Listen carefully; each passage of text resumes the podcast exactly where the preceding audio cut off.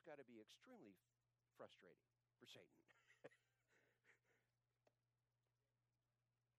the Gospel of John, chapter 7. The Gospel of John, chapter 7. Now, one of the things that if you read John chapters 1 through 12, John chapters 1 through 12 is about the ways of God with the world. It is meant to be read by people who do not know Christ. That was the principal focus. Matthew, Mark, and Luke, those three Gospels, are basically uh, introductory books for new believers. now, you find the Gospel in those books, but they're basically discipleship material for new believers. John chapters 1 through 12 is meant for non Christians to read so they would see who it is that is being spoken of as these is these Christians are going around the Mediterranean world gospeling people, telling people this good news, what it is about and who it is about and what are what is the manifestation of how this reality impacts people.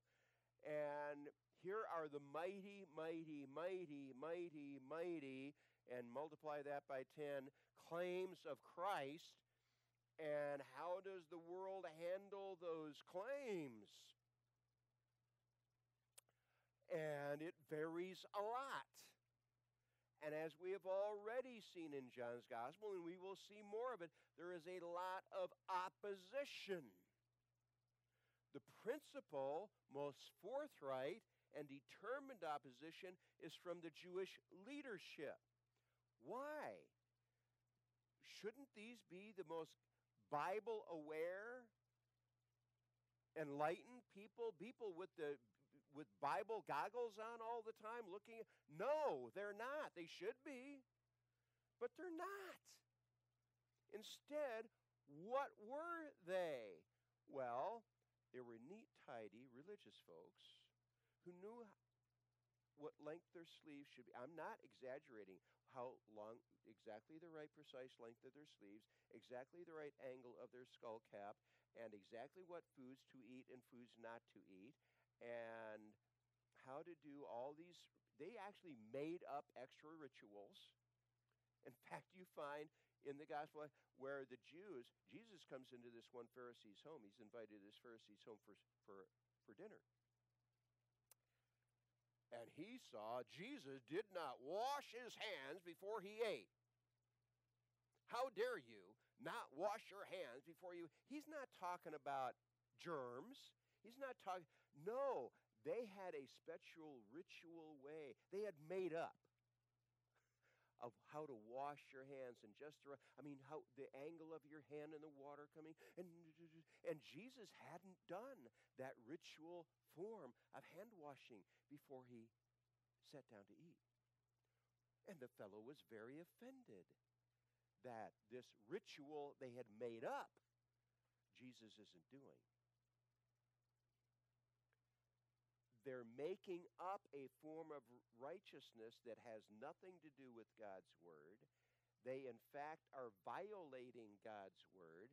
They had turned the temple into a literal den of thieves. The temple was a money producing venue for them, and they were making great livings off of what would have become a criminal enterprise. And that's why they're so offended at Jesus because he is a gigantic threat to their criminal enterprise.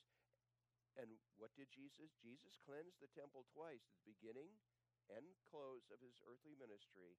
He cleanses the temple, and both times he declares it to be a den of thieves.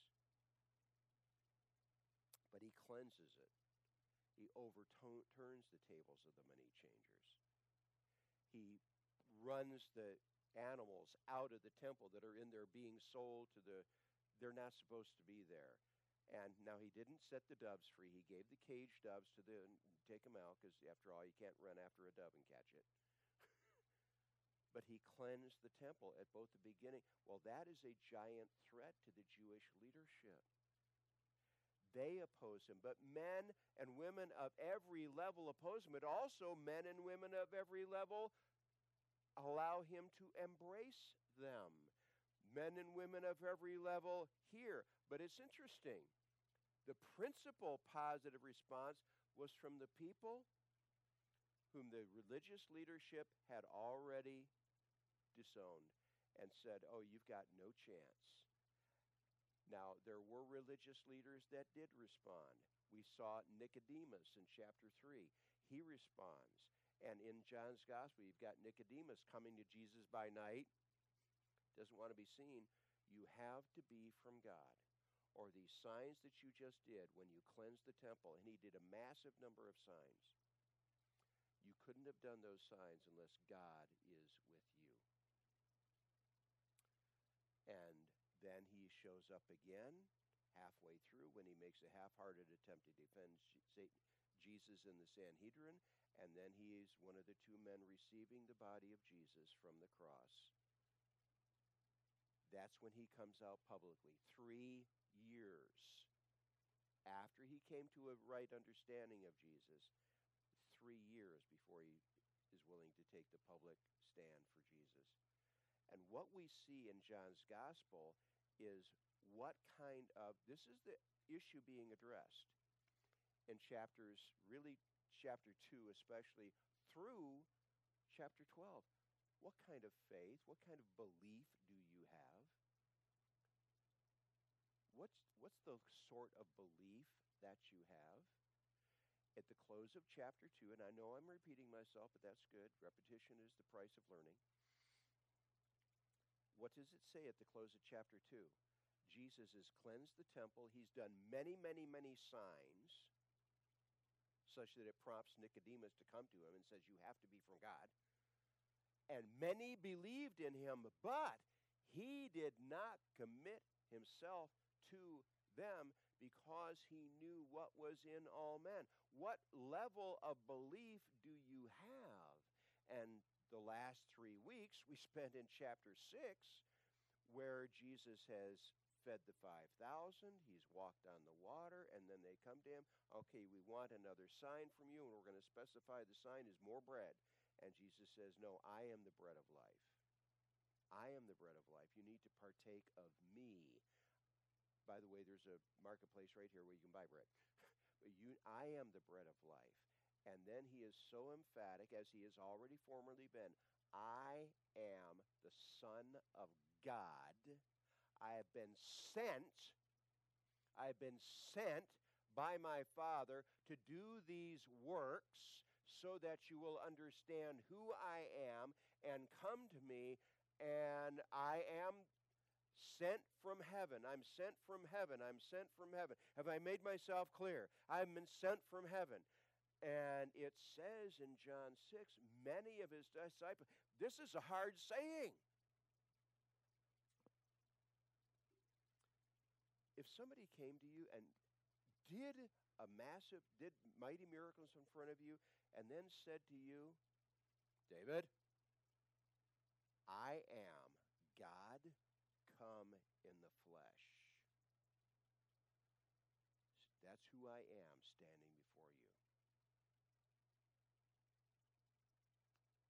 what causes you, even despite the evidence? Really? Of all the billions of people who have walked this planet without this kind of manifestation?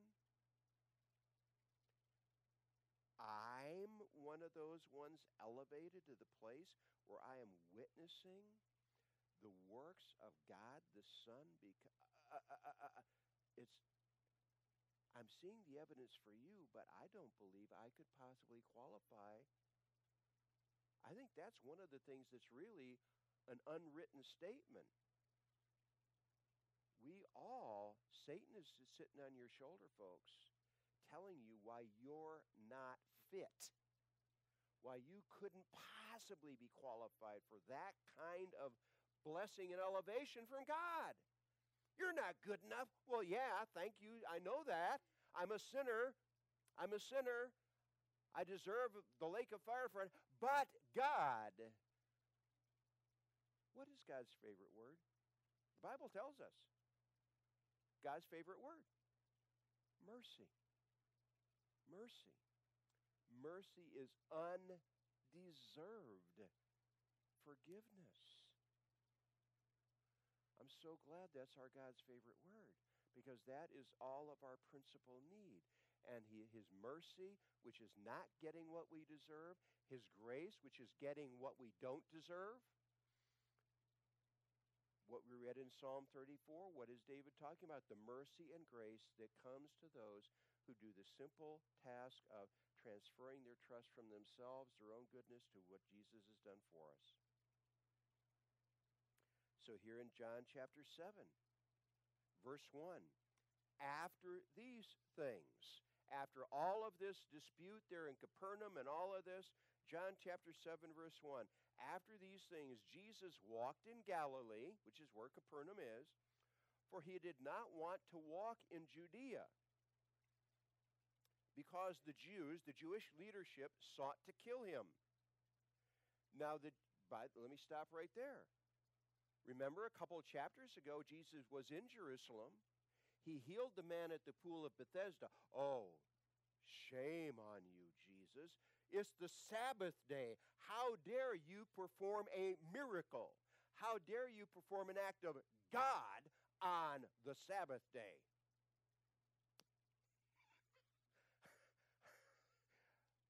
and Jesus says to this man, a sovereign healing that the guy doesn't even know who it is that's talking to him.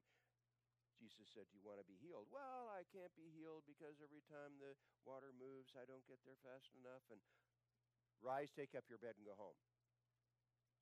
And the man was totally, who'd been infirm for 38 years, rose, rolled up his, rolled up his cot, was carrying it out of the area when the Jewish leadership stopped him and said, Shame on you, you're carrying your cot on the Sabbath day. You're breaking the Sabbath law. Well, the man who healed me told me to do it. Who was that that told you to carry your cotton?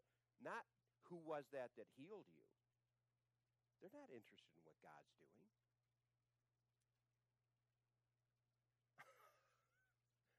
They're not interested. He takes up his then, then Jesus later discloses himself to this guy, and he went and turned Jesus in. And it literally says in that chapter, they put Jesus on the hit list. They determined to kill him because he broke the Sabbath. And then they find Jesus and they confront him about it. And he says, Oh, yeah, I did, because that was an act of God. Oh, by the way, I am doing everything that I do, all of these miracles I'm doing are doing and done in the power and in imitation of my Father. I am the one sent from heaven. now they put him on the hit list a second time. I mean, it says this. They put him on the hit list a second time. We've got two reasons now to kill you because you are making yourself equal with God. Yes, yes, yes. And then the rest of that chapter is, is explaining to them why they had gotten it right. And then we go to chapter 6, which we I just described. And now we come to chapter 7. After these things, Jesus walked in Galilee, for he did not want to go walk in Judea, where the temple, where Jerusalem was, because the Jews, the Jewish leadership, sought to kill him. Now the Jews' feast of tabernacles was at hand. His brothers therefore said to him, and we know these the names of these four fellows Depart from here, Galilee, and go into Judea, that your disciples also may see these works that you are doing. For no one does anything in secret while he himself seeks to be known openly. If you do these things, show yourself to the world. These are his four brothers, his younger brothers, the actual fruit of the marriage of Joseph and Mary if you do these. By the way, we know from the gospel earlier in the gospel, they were all present when Jesus turned the water into wine. They, they saw that miracle. And now they're saying, if you do these things, because people who don't want to bow the knee to God, no evidence is ever enough. How can you say, if you do these things? They saw that miracle.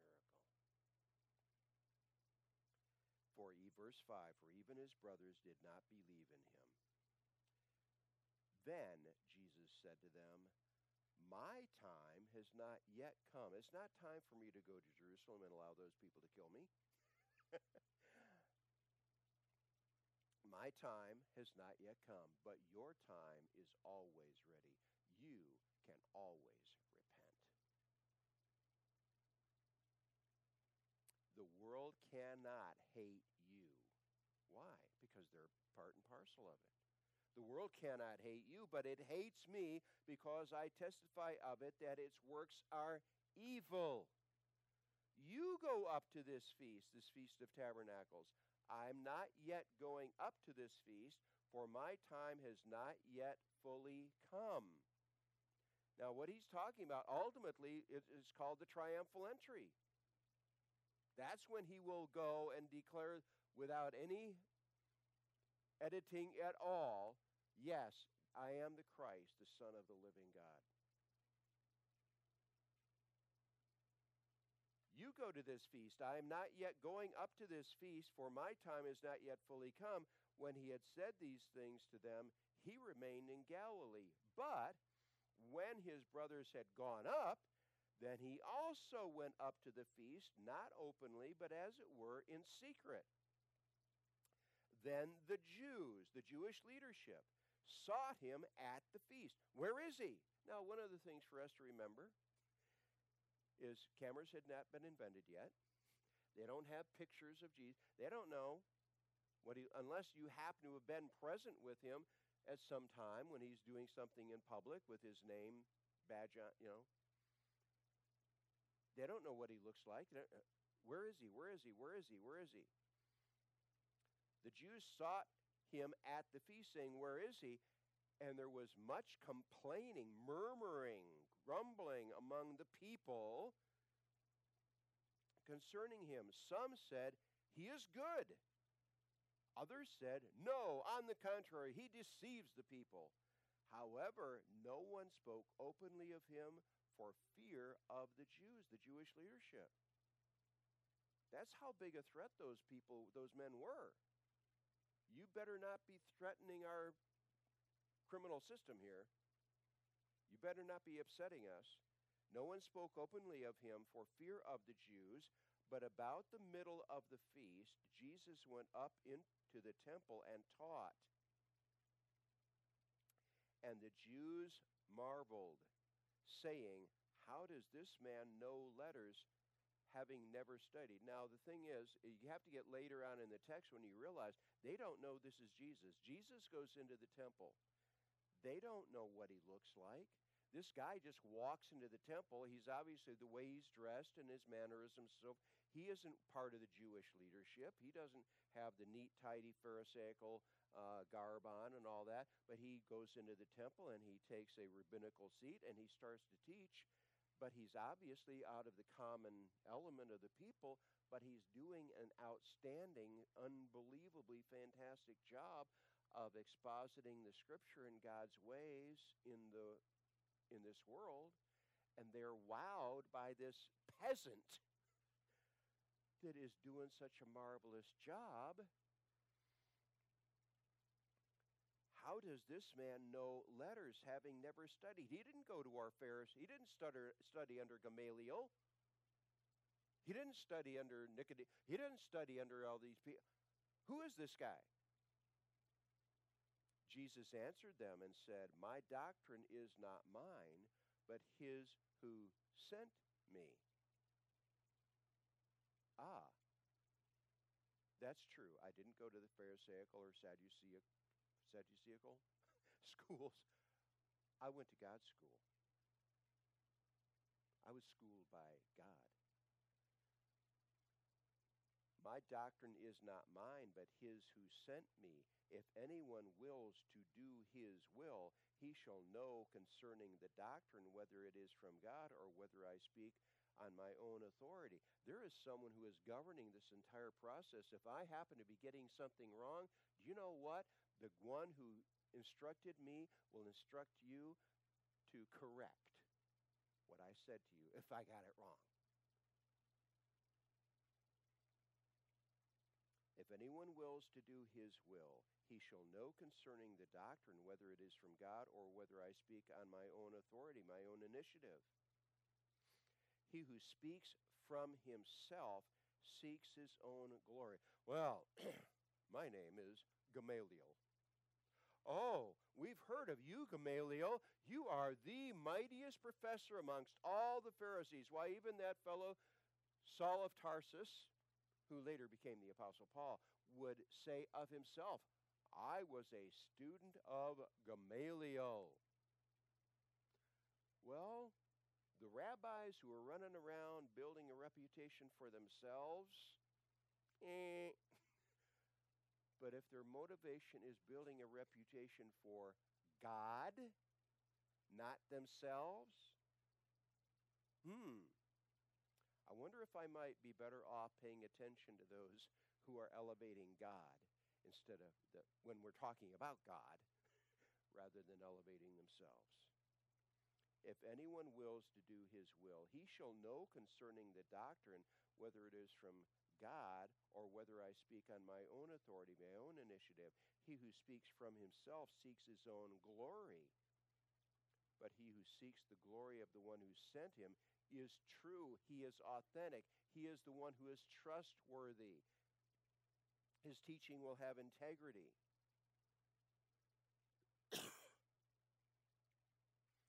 and no unrighteousness is in him. What is Jesus saying about? He said, You can test me, test me, test me, test me, test me, and you will never find anything that is not in step with what you already know from the Hebrew Scriptures. It will be absolutely undiluted truth. What does Jesus say about the Hebrew Scriptures in the Sermon on the Mount? Right down, it is all of God. Right down to the spelling. I tell you about the law. Not one thing will be will fail. Every jot, that's the smallest Hebrew letter, yod. It's about twice the size of an apostrophe. All the other letters are the same size. The yod is about one twentieth the size of the other letters. The yod and the tittle. The tittle is a little projection on a letter, right down to the spelling. It's all going to be fulfilled. And that's true of the Hebrew scriptures. It's also true of Jesus' words and those of the apostles. The New Testament, we have the same promise. All scripture, the apostle Paul tells us, is given by inspiration of God, is theopneustos, God breathed, and is profitable for doctrine, for reproof, for correction, for instruction in righteousness, that the man of God may be equipped unto every good. You will never be harmed by an accurate understanding of God's Word. It will always bring help to your body, soul, and spirit. He who speaks from himself seeks his own glory, but he who, speak, who seeks the glory of the one who sent him is true, and no unrighteousness in, is in him. Did not Moses give you the law? You're testing me? Did not Moses give you the law? We all agree Moses was a spokesman from God. Are you keeping the law? You see, it's one thing to have a, a grasp of what it says, it's another thing to do it. Those are completely different categories. Moses, therefore, gave you, excuse me again, verse 19, did not Moses give you the law, yet none of you keeps the law? Why do you seek to kill me? What? You're just some peasant guy that showed up and sat down in a chair. We don't even know who you are. We've listened to what you said, and this is marvelous stuff. It's, it's drawn our attention, but what are you talking about? Who's seeking to kill you? They don't know this is Jesus.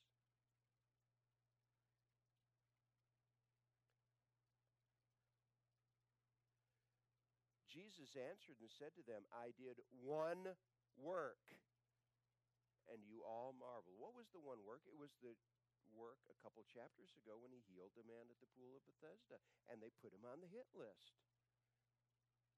I did one work, and you all marvel. You admit a miracle was done, but nasty, nasty, nasty Jesus did it on the Sabbath.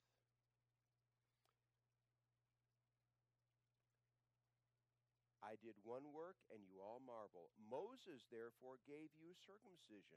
Not that it is not that it is from Moses, but from the fathers. Moses wrote about it. When did circumcision come about as a practice among the Jews? It's described in Genesis chapter 17. When Isaac is born, and, and it was specified in the book of Leviticus that every single newborn male baby among the Jews was to be circumcised on the eighth day. On the eighth day of his life. Not before, not after, on the eighth day, on the eighth day, on the eighth day. Moses therefore gave you circumcision, not that it is from Moses, but from the fathers. It's pre Moses, but he records the event. And you circumcise a man on the Sabbath. If that eighth day happens to be on the Sabbath, guess what? You perform that work of circumcision on the eighth day. You're violating the law of the Sabbath while you're keeping the law of circumcision. Did you know God built the breaking of the law into the law? You couldn't keep the law without breaking the law. Couldn't God have just kind of maneuvered things a little bit so there were no self contradictions in the law? Yes, he could have, but he chose not to because he was wanting to make the point Jesus is making. Loving God with all your heart, soul, mind, and strength, and loving your neighbor as yourself is more important than the letter of the law. When I healed that man on the Sabbath, I was delivering him from 38 years of infirmity. There's another episode in one in the other gospels where Jesus is in a synagogue on the Sabbath and there is a woman there that has had an infirmity for several years. And Jesus healed her on the Sabbath and the rabbi, the head of the synagogue, blew his stack you people can come and be healed six days out of the week, not on the Sabbath. And Jesus says to this man, he turns in front of the crowd, he turns to this man and he said, Let me ask you a question. When you get home, you got a donkey or an ox in your corral? Aren't you going to lead that donkey or that ox out to where it can get a drink, even though it's the Sabbath? And everybody there is going, Am I breaking the Sabbath by leading that animal to the. Yes, I am. But what am I also? I'm being kind. I'm being kind. I am delivering this woman of several years' debilitation. Don't, don't come after me on this. You would do the same thing for your donkey or your ox if it belonged to you, Mr. Rabbi. I will set this child of God free. A man, if a man receives circumcision on the Sabbath, chapter verse 23, so that the law of Moses should not be broken, are you angry with me because I made a man completely well on the Sabbath, meaning the pool, man at the pool of Bethesda? Do not judge according to appearance not superficially, but judge with righteous judgment. Now, some of them from Jerusalem, who were natives of the city, they weren't just there for the feast, said, Is this not he whom they seek to kill? Wait a minute. Jesus, who just a few minutes before said, You want to kill me, and they're going, What in the world are you talking about? Oh, wait. Is this the one that they put on the hit list? Is this the one they're seeking to kill? But look, he speaks boldly, and they say nothing to him. Do the rulers know indeed that this truly is the Christ? Do they know that he really is the Messiah? Why haven't they arrested him? He's sitting right here in the temple, right in their own playground, they're not stopping him, they're not arresting him. Look, he speaks boldly, and they say nothing to him. Do the rulers know indeed that this is truly the Christ, the Messiah? However, we know where this man is from. But when the Christ comes, no one knows where he is from. By the way, that's utter nonsense. that's utter nonsense. So these are, what did I say at the beginning of this? The Gospel of John, these chapters 1 through 12, is the kinds of belief. Not everybody under, has gotten a grasp of the, even the Hebrew Scriptures. What does the Scripture say about Messiah, by the way? O Bethlehem Ephrathah, though you are small among all the villages of Judah, from out of you shall come forth the one to be ruler among my people, whose goings forth are from of old, even from everlasting. Oh, by the way, his true point of origin isn't Bethlehem, it's heaven itself. He is God. This one who will come via Bethlehem will be God. Does it say? Oh, yes, it does. And he will be a descendant of David, and he will there's a whole lot of things in the Hebrew scriptures that give the early life experience of. But all they know, by the way, is this guy's from Galilee, he's a Nazarene. Can any good thing come out of Nazareth? Well, yes. Yes, it does say in the Hebrew scriptures that I will bring a branch out of Jesse. You know what the word Nazareth means? Branch town branch town. Nazar is the Hebrew word for branch. And he's called branch, a Nazarene. He's branch man. God gets it. God, I mean, God, just from every direction, has his fingerprints all over our Lord.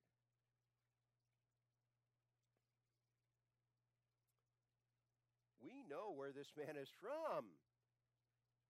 No, they don't really. They think he's from there. He's actually born in Bethlehem of the seed of David, and out of Egypt I've called my son, and all those things you can read in the Matthew and the Luke Gospels. We know where this man is from, but when the Christ comes, no one knows where he is from. Then Jesus cried out as he taught in the temple, You both know me, and you know where I am from, and I have not come of myself, but he who sent me is true, authentic whom you do not know, but I know him, for I am from him, and he sent me. What's Jesus talking? I am from heaven. My true point of origin is heaven.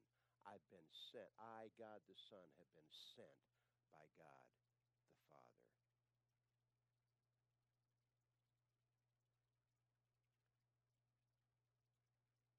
not come of myself, but he who sent me is true, can will pass the test, whom you do not know. You do not know the God of Abraham, Isaac, and Jacob. These are Jews who have come to Jerusalem to keep the feast of tabernacles. They see themselves as the real thing. And Jesus is saying, no, you're not the real thing. the real thing are those who, like Abraham, understand. Understand. When God shows up, they know. They know. Therefore, they sought to take him, but no one laid a hand on them, him because his hour was not yet come. They couldn't put a hand on him because it wasn't the time The time was coming when they would be able to do so according to God's plan. But no matter how energized they were in their anger towards him and their motivation to lay hands on him and beat him up and turn him over to the Jewish leadership so they can do more, follow through on their having put him on the hit list. They couldn't lay a finger on. That's, by the way, that's true for you. That's true for me. What did we read in the psalm? He's with us. He's with us. Are we tested? Yes, we're tested, but He's with us in the test. It cannot have the ill effect on us that Satan purposes. If we're walking with God, we will pass through that test and step into kingdom glory. Therefore, they sought to take him, but no one laid a hand on him because his hour had not yet come. And many of the people believed in him. Oh. There were people there with a level of belief that said, yes, yes, yes. There were many there who believed in him and said, when the Christ, the Messiah, comes, Will he do more signs than these which this man has done? They had followed the simple process. Some of them may have even been witness, witnesses to when he cleansed the temple for and did this massive signs. You know, it's very interesting. I said to you that John's gospel, especially chapters 1 through 12, is the gospel to unbelievers, especially those chapters. You can read the other gospels there are a massive number of miracles that are laid out. There are only seven laid out in John's gospel. I mean, he says Jesus does a massive number of signs, miracles, at the cleansing of the temple and all, but he only actually specifies seven signs, seven miracles turning water into wine,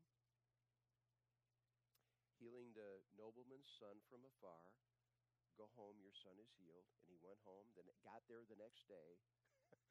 and yes, your son was healed at this time yesterday. Yes, that's exactly when Jesus told me. He feeds the 5,000. He walks on the water. He heals the man at the pool of Bethesda. And we've only got two more to go. He's going to heal the man born blind, and he's going to raise Lazarus from the dead why does Jesus why does John limit himself to those specific seven signs, miracles? I think it's simply this. If those seven aren't enough for you, 77 wouldn't have been enough. 707. Evidence is evidence is, evidence, and enough evidence is enough evidence is enough evidence. And he presents enough evidence. This, the eighth sign, I said there were seven, there's actually eight. The eighth one is Jesus' own resurrection. But the ones that are presented to the readers who are not yet in the kingdom are those seven. And many of the people believed in him and said, When the Christ comes, will he do more signs than these which this man has done? This guy is overwhelming us with the miracles, with the signs, with the proofs, the evidences of his self declarations. We couldn't ask for more. Why don't we believe in? Oh, I think we will believe in him. And there were many that believed. Well, what did I indicate at the beginning of this message? What is John chapters 1 through 12 about? what kind of belief or believe what kind of belief do you have what kind of believer are you are you the kind that embraces the evidence that hears the word of god or are you the one that says this is a hard saying this is really too much for me to believe that the true and living god has come in the flesh to manifest himself before me how great is God's love, mercy, grace for you and me? So great, so great, so great that yes, He does. And if you're in the kingdom right now, you know why it is? Because there was a point in your life when God came to you. It may have been as simple as it was for me in the first grade. They lined up all the kids in the first grade at my public school. marched us about three blocks down the street into the basement of a church, and a little old gray haired lady, Child of Evangelism Fellowship, presented to us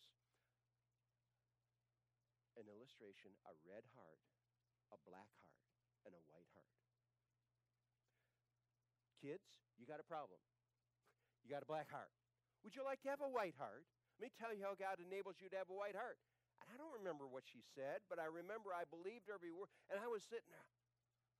And if you want a white heart, raise your hand.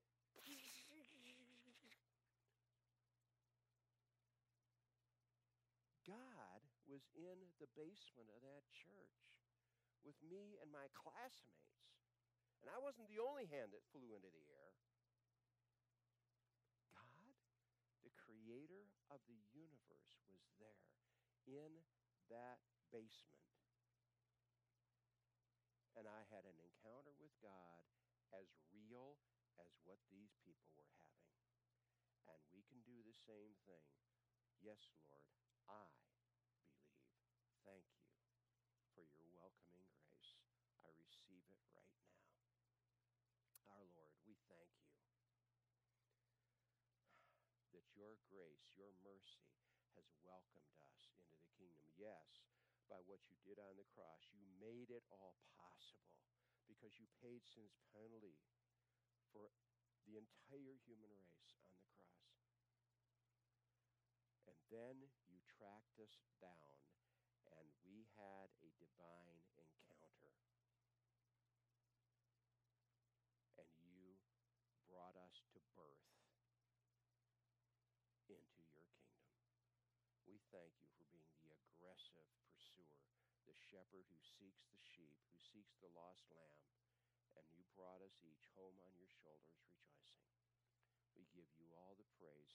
Please enable us this week to share that gospel message with others. Open doors.